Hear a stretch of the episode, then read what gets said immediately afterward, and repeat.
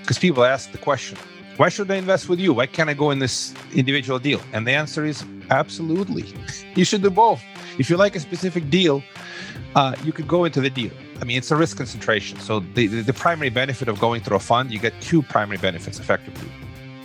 What's going on, guys? This is the Passive Wealth Strategy Show. Thank you for tuning in. This is the show that will help you escape the Wall Street casino by investing in real estate. Today, our guest is Mike Zlotnik. Mike is a fund of funds manager. And today we're talking about, I think, something that is really probably one of the most important strategies for American society today. And maybe that sounds a little ridiculous to you, but we're going to tell you what it is. I'm going to tell you right now. It's converting hotels and office space into multifamily to live in because an affordable multifamily to live in for that people can live in because the reality is we have an undersupply of housing in most markets in the United States today. Most cities do not have enough housing, and our projected shortfall in the future is only growing. We need a lot more housing supply than we're getting. And to add on to that, labor and material prices are flying upwards due to inflation. There are a lot of reasons behind that. But at the end of the day, that makes adding new housing more expensive now than it was a year ago and more expensive than it was two years ago. And it's going to be more expensive next year than it is this year, and so on. So if we can save save some money on these developments, right, by converting properties that are not at their highest and best use, like office or hotels that are just generally in less demand today than they used to be and probably will be in less demand for the future that's good for everybody, right? That's good for the economy. That's good for the housing market. And that's good for other investors, right? We want to supply the housing market with the supply that it needs, right? And that's that's so important. And today we're talking about how that strategy works. We talk about how Mike vets operators for his fund of funds because he places capital, he places investor capital in these deals. So he needs to find the sponsors and find the deals such a great conversation today. There's so much information in here, and you're going to learn so much. If you're new to the show and you haven't yet and you enjoy it, take a quick second, go to the Apple Podcast app, leave us a rating and review, five stars if you don't mind. That's so appreciated. That helps other people learn about the show. That helps us rank higher in the Apple Podcast ecosystem. And I won't lie to you, it helps me feel good because I get to see everything that you guys have to say. You're engaging with the content and you're escaping the Wall Street casino along with the rest of us. If you know anyone, who could use a little bit more passive wealth in their lives, please share the show with them and bring them into the tribe. And don't forget to go to your favorite podcast app, type in the Passive Wealth Strategy Show, hit the subscribe button. That way you'll get every new episode straight to your mobile device every Monday, Tuesday, and Thursday. I'm your host, Taylor Loht. I'm a real estate investor, real estate syndicator. I buy real estate with passive investors and split the return. Like I said, I think this strategy, this this f- phenomenon of converting less useful or or not at its highest and best use property into multifamily really has a potential to make a big impact on most markets, most housing markets supply and, and make a big difference for folks who need affordable housing. So great thing. I'm happy to learn alongside you today from Mike Zlotnik. Without any further ado, here we go. Mike, thank you for joining us today. Thank you, Taylor, for having me. It's been great talking with you so far, and and we've got uh, a great conversation queued up for the folks and a really important topic uh, for our listeners out there who don't know about you and your business. Can you give us an introduction to what you do and you know where you're coming from? Sure. So I'll give a little bit of a long story with a short version of it. But uh, originally, I'm uh, an immigrant from the former Soviet Union. So I, I, say I come from Russia with love, like James Bond. Yeah, I, I immigrated in 1989. It was still Soviet Union. It was that long ago. Yeah, but I'm a U.S. citizen, U.S. patriots. I live in Brooklyn, New York. Married to my lovely wife for over 21 years. Four kids and a cat. My fifth child. You got a couple of cats, so you know how it is. Uh, so I'm a basically real estate uh, full-time uh, fund uh, manager and investor. I've been uh, I had a previously career in technology as technology executive executive almost 15 years, but I realized my passion and my strong you know site has always been real estate. So I started investing in real estate 2000, went full time 2009, becoming a fund manager and a professional investor, and never look back. So that's what I do for a living. We're capital allocators we find uh, best opportunities with shifting market conditions. An example is COVID hit, then hotels became dysfunctional. We started investing quite a bit in hotel to multifamily conversions. So we do a whole bunch of that shifting uh, into the best opportunities that the market gives us. Uh, our whole investor investment thesis is based on know, like, and trust. We only invest with people who we know, like, and trust. Establish relationship first, then underwrite deals, and then negotiate terms. That's all I do daily, day in and day out. I do have a, a show. People have called me Big Mike. I'm known as a Big Mike in many masterminds. The reason for this, I'm 6'4", a little bit on a heavy side. And um, I do have a podcast called Big Mike Fund Podcast. Couldn't come up with more creative name. So that's it. nice. So you mentioned converting uh, hotels, some disused hotels. And I think this is probably one of the biggest opportunities societally, right? We need housing and we probably seem to have an oversupply of hotels and probably offices and retail in many markets. And theoretically, we should be converting those into the assets we need, which is housing. Can you tell us about how that works in your business and what you're doing converting hotels into multifamily? Sure. So, um, the opportunity existed pre-COVID. Number of dysfunctional hotels where the highest and best use was no longer hotels, but the pandemic accelerated the trend. So we started our journey uh, investing in the, this sector in 2019, not that long ago. Our first investment in that sector was pre pre-COVID, and that project has done has gone phenomenally. It just actually sold in February 2021 at 2.2 times X. So we, we generated essentially roughly 73% IRR, which is awesome. home run by any means. So we saw the, this this being pre-COVID trend um, and COVID hit. Uh, we we started investing in this sector. We found a uh, sponsor and operator who is a specialist. So just to be clear, I manage fund the funds. We're capital allocators. We are not actively operating these hotels. So we're investing in them in the best of breed uh, operators, but we're not banging the the hammers. We're not doing the the work. So uh, I like the strategy. I like the um, both the social impact, the do good part of it, as well as the uh, the economics. Yeah, on the on the do good front, I agree with you 100. percent And we do have an investment actually in office conversion to multifamily as well. You're absolutely right. Um, office is going to suffer for probably a number of years past the pandemic. Uh, that, so that recovery is going to be long and hard while um, uh, shopping plazas have fared fairly well. Many of them have recovered uh, a lot faster than as the economy have, have, reopened. But the office damage is sort of permanent um, in in some markets and some sectors. As far as the hotels, if you um, you, you got to pick and choose your battles. So there are great candidates in that space. I'll give you some examples. This ice cream has a few flavors: the chocolate, vanilla, and, and such. So the easiest to convert are your extended stay hotels and these type of hotels become uh, easy to convert because they look like apartments many of them already have kitchenettes installed so it's a substantially easier um, lifting than uh, redevelopment of a hotel that is doesn't have that that installed in addition location is the key uh, the ones that are located already in the residential community that are uh, they fit in either they they they operated as temporary stay locations when uh, there were college events, proximity to universities, medical centers, or, or hospitals. They become uh, an equivalent what used to be Airbnb, but now they could be long-term apartments. So some of these hotels uh, just naturally fit, and the um, uh, as much as economy has reopened and there is a uh, boost of demand now. People are coming out and they're going to vacation spots, and many of these hotels are full. The long term trend is still there.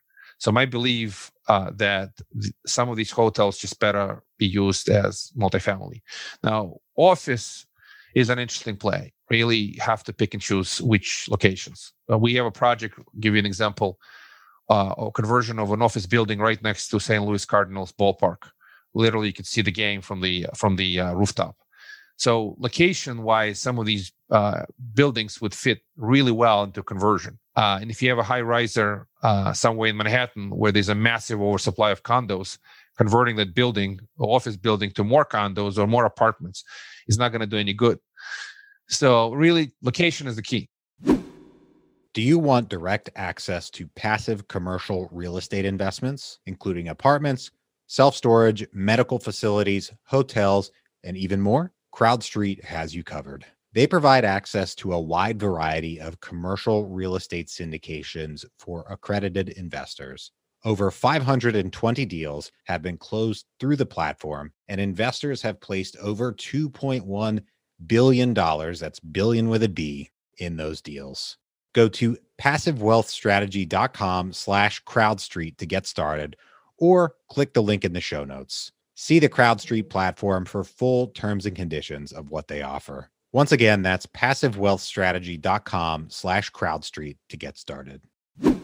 Absolutely. I mean, that that is uh, always important with real estate. It makes sense that it would be important with doing uh, any kind of conversion of uh, offices into apartments. Now, one of the things I wonder about that is, you know, offices in in selecting your the property itself. Once you figure out the location, if it's right, you have the the property aspect. I mean, uh, an apartment needs completely different types of service than an office does, right? You have if you're breaking it up into apartments, you're probably going to need more bathrooms. Uh, uh um, you're going to need a kitchen, so you're going to have to bring in all of the the water service and you know handle all the the waste and all of that and all the additional wiring. So you're probably looking, I would figure, at a fairly major gut job on a lot of those uh, office buildings. Is that right? Is that wrong? What do the renovations typically look like? That's correct. So office to multifamily conversion is heavy lifting. You have to pull in a lot, a lot of additional plumbing, like additional bathrooms, as you said, kitchens, and um, uh, obviously moving the walls, electrical. So you you got heavier renovation for sure on hotel conversions, just as taking a step back to multifamily, extended stay hotels are almost natural fit, light renovations. Then you've got the other flavor of ice cream, sorry, I haven't mentioned, is your hotels that look like motels. Mm, yes, yeah. okay. You've seen plenty of those, your yes. Ramadas. So um, they are small rooms, and the big question becomes: Do they get converted into a bunch of studios, or they get converted into some one bedrooms? Do you combine two of them into a single apartment or not? And uh, it depends. Uh, really interesting mix and uh, demographics demand will drive what the conversion will look like. Uh, but those are your primary flavors, and um, uh, ease to convert and um, uh, what the final product will look like and the demand in a given area will drive sort of the configuration. Interestingly enough, I was actually in Orlando was looking one of these projects just a week and a half ago uh, it's in Kissimmee area, not far from Disney World. We looked at it almost like a natural apartment complex, even though it's a hotel. But you had a pool in the middle. It looked like almost you know, it's, a, it's a hotel that looked like could be apartments almost naturally. You still have to do the work. You still have to figure out, you know, what do you do with the uh, generally, you know, the the other stuff that the hotel has, meeting rooms. What does it have with the lobby? If you could find a better uh, community spaces, some kind of reuse of them uh, it could benefit uh, the uh, the residents. So, uh, but affordability is a big deal. Uh, at the end of the day, you build smaller apartments at a greater price per, uh, you know, at a more affordable rent versus kind of kind of new newly constructed products. The issue is so much more relevant today when the construction costs are through the roof. If you can convert at a low cost, you can deliver a product a lot more economically versus ground up which is extremely expensive now with all the construction materials, just both materials and labor being so expensive. Yeah, absolutely. And I'm glad you mentioned affordability. And that brings up another topic that I wanted to discuss, which is what part of the, say, strata of the market that you aim for when redeveloping one of these properties. You know, typically when we talk about multifamily, for example, we'll talk about A, B, and C class multifamily primarily. And it is kind of what you said, what it sounds like. A class is the nicest stuff. B class is kind of mid market, and C is getting a little bit rougher, a little bit older, and the prices correspond to that. The most expensive stuff's going to be A, and then on downward. When you're redeveloping one of these properties, what part of the market do you aim for? And I, that kind of tails along with like the finishes, all of those kinds of things, the amenities in the property itself. Tell us about that and what you look for in one of these business plans. Sure. So it depends. like, like, like everything else in real estate, um, it really depends. We did one investment in that hotel, the, the high end in Ogden, Utah conversion called really literally Bigelow Residences. That's the one that exited in February of this year. And that was class A. It was a nice kind of boutique hotel that converted to uh, class A apartments. Uh, number of other projects that we've invested in, they, I would call them class C. It's your motel conversions, sort of in the workforce housing type of. They are your classic class C, older asset. You do need to put on new roof, new siding, kind of uh, improve the the property. Now, as far as the finishes, um, pretty much you don't try to get cheap on um, on the appliances and, and the cabinets. It's almost like you're doing all the work and you don't need a lot of them. So you still get stainless steel appliances, you still get nice product out. Even if it's class C, you're not trying to get the cheap fridge that looks like 1970s and so on. so you, you do that because incrementally it's not a lot of money and it feels like it adds value. Like that, that incremental dollar invested just feels like it, it's worth the, the investment just from the appeal uh, perspective the I've seen some I would call them um, sort of C pluses into Bs. So we have investments in some best westerns, a little bit nicer hotels, and then they get converted, and the buildings look a little nicer, the pool's a little nicer, um, the area a little nicer. So you could sort of tell, basically, think of them as as B minus C plus uh, type of assets. Um, it, it, it's not just the age of the property, but it's the location. Right? If you combine the two, you may be in Class A area but you're delivering essentially a B minus product, but you're really, really affordable for that area. Uh, why B minus? Because it's small, right? And it was an old, older hotel, and then you kind of cleaned it up. Will you call it B minus or a B? It's, it's hard to say. It's just all arbitrary. But your classic, um, you know, Ramadas conversion and some other ones uh, that uh, they, I would call them C. I mean, they, there's no, I, you can't call them anything other than a C. Can it be C plus? Maybe, but it's you're trying to avoid the D, like really, you're no longer D because you basically clean up the property. Uh, and these projects do make sense in you know reasonably area, reasonably. I don't want to call them. You're not going into very expensive areas, nor are you trying because you're not going to find uh, too much product there. Uh, but you're not trying to go into really rough areas either. So it's your C, you know, C plus is where probably bulk of this exists. Yeah, yeah, and I can this is where location is going to become really important because if you have the same exact asset in the say most A class part of town versus the you know a C a C class quote part of town where stuff's kind of older, there's less amenities, there's fewer stores, less development in the area. Maybe the schools are a little worse. The, that exact same property in different locations is going to command very different rents and, you know, going to have a, a, very different uh, dynamic as well, depending on where it's located. Yeah, I agree. If, if you can find a class A area and do a conversion and you can, you can certainly drive much better rents. Um, it, it's really a function of, of a location eh, and, and the acceptance of the product. So if the product itself is is much smaller, but this micro living concept has been around. Like a lot of, if you're living in a more constant, congested, you know, area where the, the population density is higher, they'll accept micro living a lot easier versus people are used to bigger spaces. You, you you have to pay attention to what the area is kind of what what what a typical housing looks like in a given area. Yeah, yeah, absolutely. It's always interesting. It has been interesting. I had some family uh, years ago that uh, cousin and, and her husband lived in a, a studio in Manhattan. It was nice. It was a newer studio, but not in like the fanciest part of town. And it's a studio compared to the monthly cost of a, a, nice home where I live in Richmond was about the same, but you could buy the house as compared to rent a small studio. So it's really incredible how much uh, location has an effect on you know what people are are able and willing to pay for th- pay for things.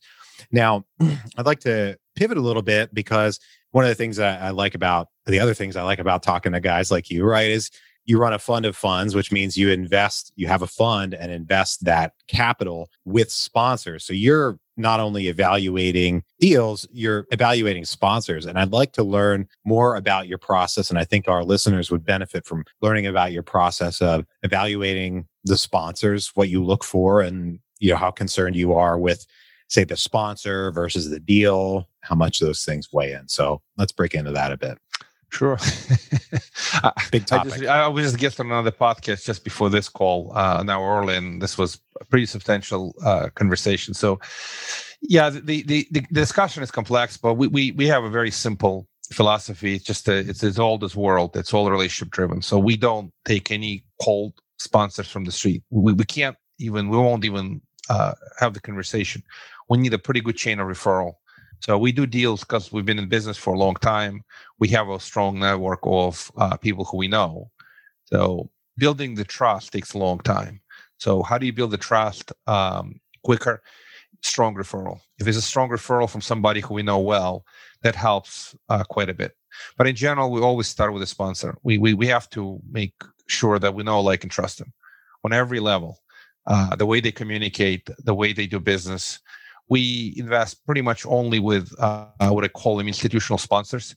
We don't work with mom and pop sponsors and operators from the point of view that they offer crappy terms, they don't have scalability. So if the institutional sponsor with abilities to uh, generate uh, not only great returns but also good reporting, good communications, good responsiveness, all those things matter. So if we can establish um, history track record, we typically ask um, them to get kind of verified. We use a third party administrator to run general background check on them and just some some level of confirmation. They you know they, they do what they say. Uh, see if the integrity is there. I mean that's a starting point. Once we have some belief this is a uh, worthy sponsor, then we start looking at the deals as they come up. And uh, I realize there's a lot of money chasing deals, and we're not trying to be competitive at all. Uh, we're just trying to be reliable um, providers of capital with relationship to other fund managers. So we have the strength for numbers concept. When we have a great deal, can make a couple of phone calls, and a few other uh, funds can go with us. So we were able to often uh, raise more capital that way and negotiate better terms. So we're, not looking for um, newbies, nor we're looking for um, the super high end uh, folks with very established uh, capital raising abilities because they don't need us, right? So it's it's sort of these two possibilities. The, the, those are really good operators, and they um, don't have uh, programmatic and or a systematic way to raise capital, and they they they need these relationships, and we we, we become a perfect fit. Or another way is sort of I call them the emerging sponsors. Some of the folks I've seen, they've done a number of deals. They're doing well. They have the right um, kind of uh, methodology. Their business operating system is there, and um, we're, we're, open to work with some of the upcoming, but I don't call them rookies, and they need a strong mm-hmm. referral. So the point is. I, can't take uh, brand new, nor do I want super uh, uh high end folks because they're going to offer terms that they're going to offer. They're going to not going to negotiate quite often. And will we invest sometimes with these very high end institutional sponsors? Yes. If they're offering institutional terms, sure we'll we'll consider. But we start with the sponsor. The step number two becomes the deal, right? It's it's what are the deal economics? Question number one: Why is this a good deal? And we we want to hear the right story, and we need to understand. Um, you know, is this a seller motivation? Is this a, you know a value buy, or is this a uh, momentum play where uh, an area is going through great trend and uh, uh, the value at work is is now compounded by the trends in a given area? So it's a combination of a market kind of supporting the the growth and the rent inflation thesis, as well as uh, what's the value at. Uh, we do like again class A area, class B type of property that you can go take it through the value add uh, work, renovate internal, external, increase rents. So if, if we're talking about multifamily, that's a classic theme. And then the third element is obviously negotiations and the economics. I've seen great sponsors, great deals. They offer crappy terms. And what, what happens? I mean, it happens because they're, they're good. They've established, they got a reputation. They're going to say, listen, I, am worth it because I de-risk the deal because it's, it's me. Uh, I am that sponsor. Can we invest with them? Sometimes, yeah. I mean, if we if we like them, we, we might go out of a way or push them a little bit and say, "Listen, these are the terms offered to everyone else, but we're bringing you a bigger check we need a side letter. We need some kind of you know improvement. Uh, and uh, you know we've played this game a few times where we've asked for better splits. We've asked for even minimum IRR when they say, "Hey, this thing is underwritten for twenty percent under under this waterfall." I tell them, "Listen, I don't. You're a little aggressive when you're marketing and a little, a little aggressive in the pro forma." I'll do this waterfall with the following changes. You you got to give us a little bit better here, and then give us a side letter that if your waterfall doesn't get us to this target return, the the the split will change. You will forego your promote to get us to target return. So it really depends. So first drop in the bucket or the last drop in the bucket can work. As the last drop in the bucket, they're short a million bucks, for example, and they need to close. Hey, they, they're a little more flexible. If they need to get capital going and they need first drop in the bucket, we can do that too. Come in with a special terms. So a little bit of that is, is critical to make the deal work. So that's that's kind of um, how we look at the high level underwriting sponsor deal, uh, and then deal economics. Awesome. I, I, appreciate that explanation. And, you know, it's certainly a topic for another day, but those things you mentioned about negotiating better terms or different such and such waterfall uh, uh, terms and things like that, eh, that is one of the advantages and principle of, of for passive investors going with someone who raises capital for a fund and negotiates with sponsors because you through your fund are bringing a much larger check to the table than any given passive investor bringing you know who might invest 50 or 100 thousand dollars. When you can bring that bigger check and the sponsor the, the person doing the deal uh, themselves can work with fewer folks like yourself save themselves some time they're more willing to give up a piece of the pie or make certain promises or guarantees in the terms and that topic comes up sometime but you know we'll have to talk about that some other time. Yeah let me make just one quick commentary in this because people sure. ask the question why should i invest with you? Why can't i go in this individual deal? And the answer is absolutely. You should do both. If you like a specific deal uh, you could go into the deal I mean, it's a risk concentration. So the, the, the, primary benefit of going through a fund, you get two primary benefits effectively. One, high elevation points through this negotiation. So we will negotiate better terms generally than an investor who writes a 100K check versus will write a million dollar check or, or $2 million check or higher, right? So we'll get better terms. And that elevates kind of the returns and that justifies our fees, right? I mean, this is, this is how to think about it. The second real critical piece diversified fund like ours, we spread the risk among many strategies, many sponsors, many locations. You never know when there's going to be another black swan event or something will happen, right? You, COVID is an example. So uh, when it happens, you can have a whole industry or, or, or sectors or you know get hit really hard. And when it happens, this is when the saving grace is the the fact that we are well diversified. So those are two primary benefits and uh, diversification is funny. People say it's for those who can't really pick the deals. Well diversification is for those who don't want to take outsized risks and sometimes they uh, will put the faith and trust in a fund manager who is a professional does this day in and day out versus folks who are learning. And and more than welcome what we do quite often we'll invest in a deal and and if, if there's more money needed for the sponsor we'll reach out to our investors and say hey there's a little more room in the deal. We invested from the fund. We can't write a bigger check because we'll be over concentrated you want to take a piece? And that's absolutely fine. So we will we will do it from time to time.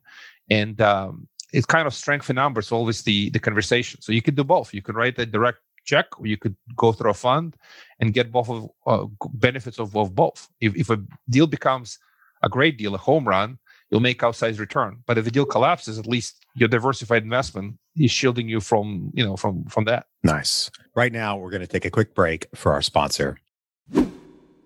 Have you ever wanted to invest in the private lending and debt side of real estate? You might find that going out and finding borrowers on your own is tough. When you find a borrower, you have the task of evaluating their plan all on your own. And the traditional way of lending private money highly concentrates your risk because you'll probably be funding the whole rehab loan on your own. That meant writing loan checks well into the hundreds of thousands of dollars, placing a lot of risk in individual borrowers and properties.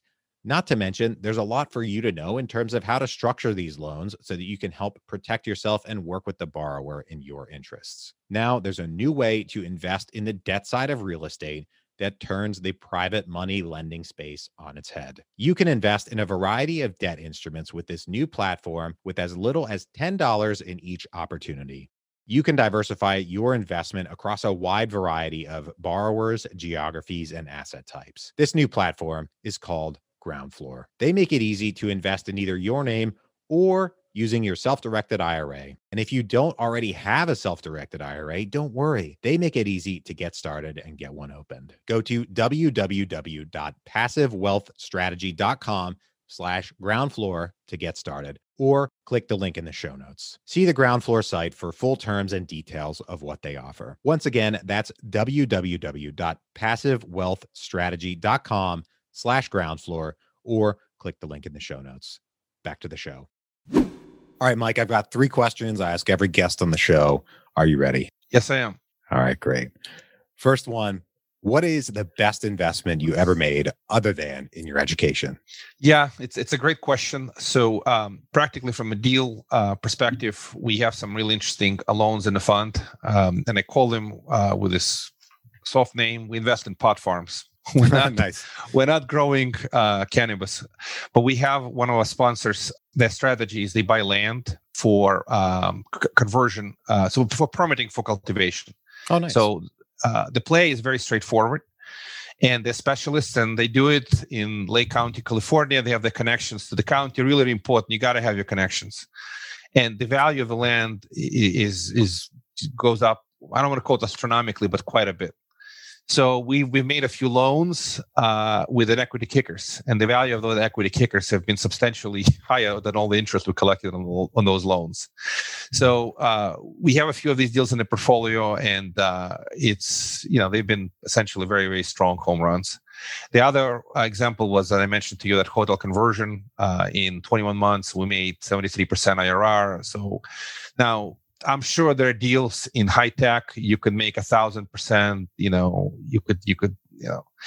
I remember years ago, just just very quickly, and I apologize for running out of time. Uh, in technology world, I worked with a couple of guys, um, and they spun out from what used to be Bankers Trust, and this was the experience. I worked in technology company, sharpest guys in the world, programmers, and they had a choice. Talking about investments and decisions, sometimes you make they can go work for this one guy who founded this technology company. It was an encryption company. Or they had another guy, this crazy guy who was walking around. His name was Jeff. He wanted to sell some books on the internet. And he was right. He was looking for some people to join him uh, in, what it is today, Amazon, or uh, give him some money. Well, here's the story goes. I mean, that investment would have been one of the greatest investments of all times. Mm-hmm. But you know, at that time, I didn't know. I joined the group after they spun out, and I joined the other company. So.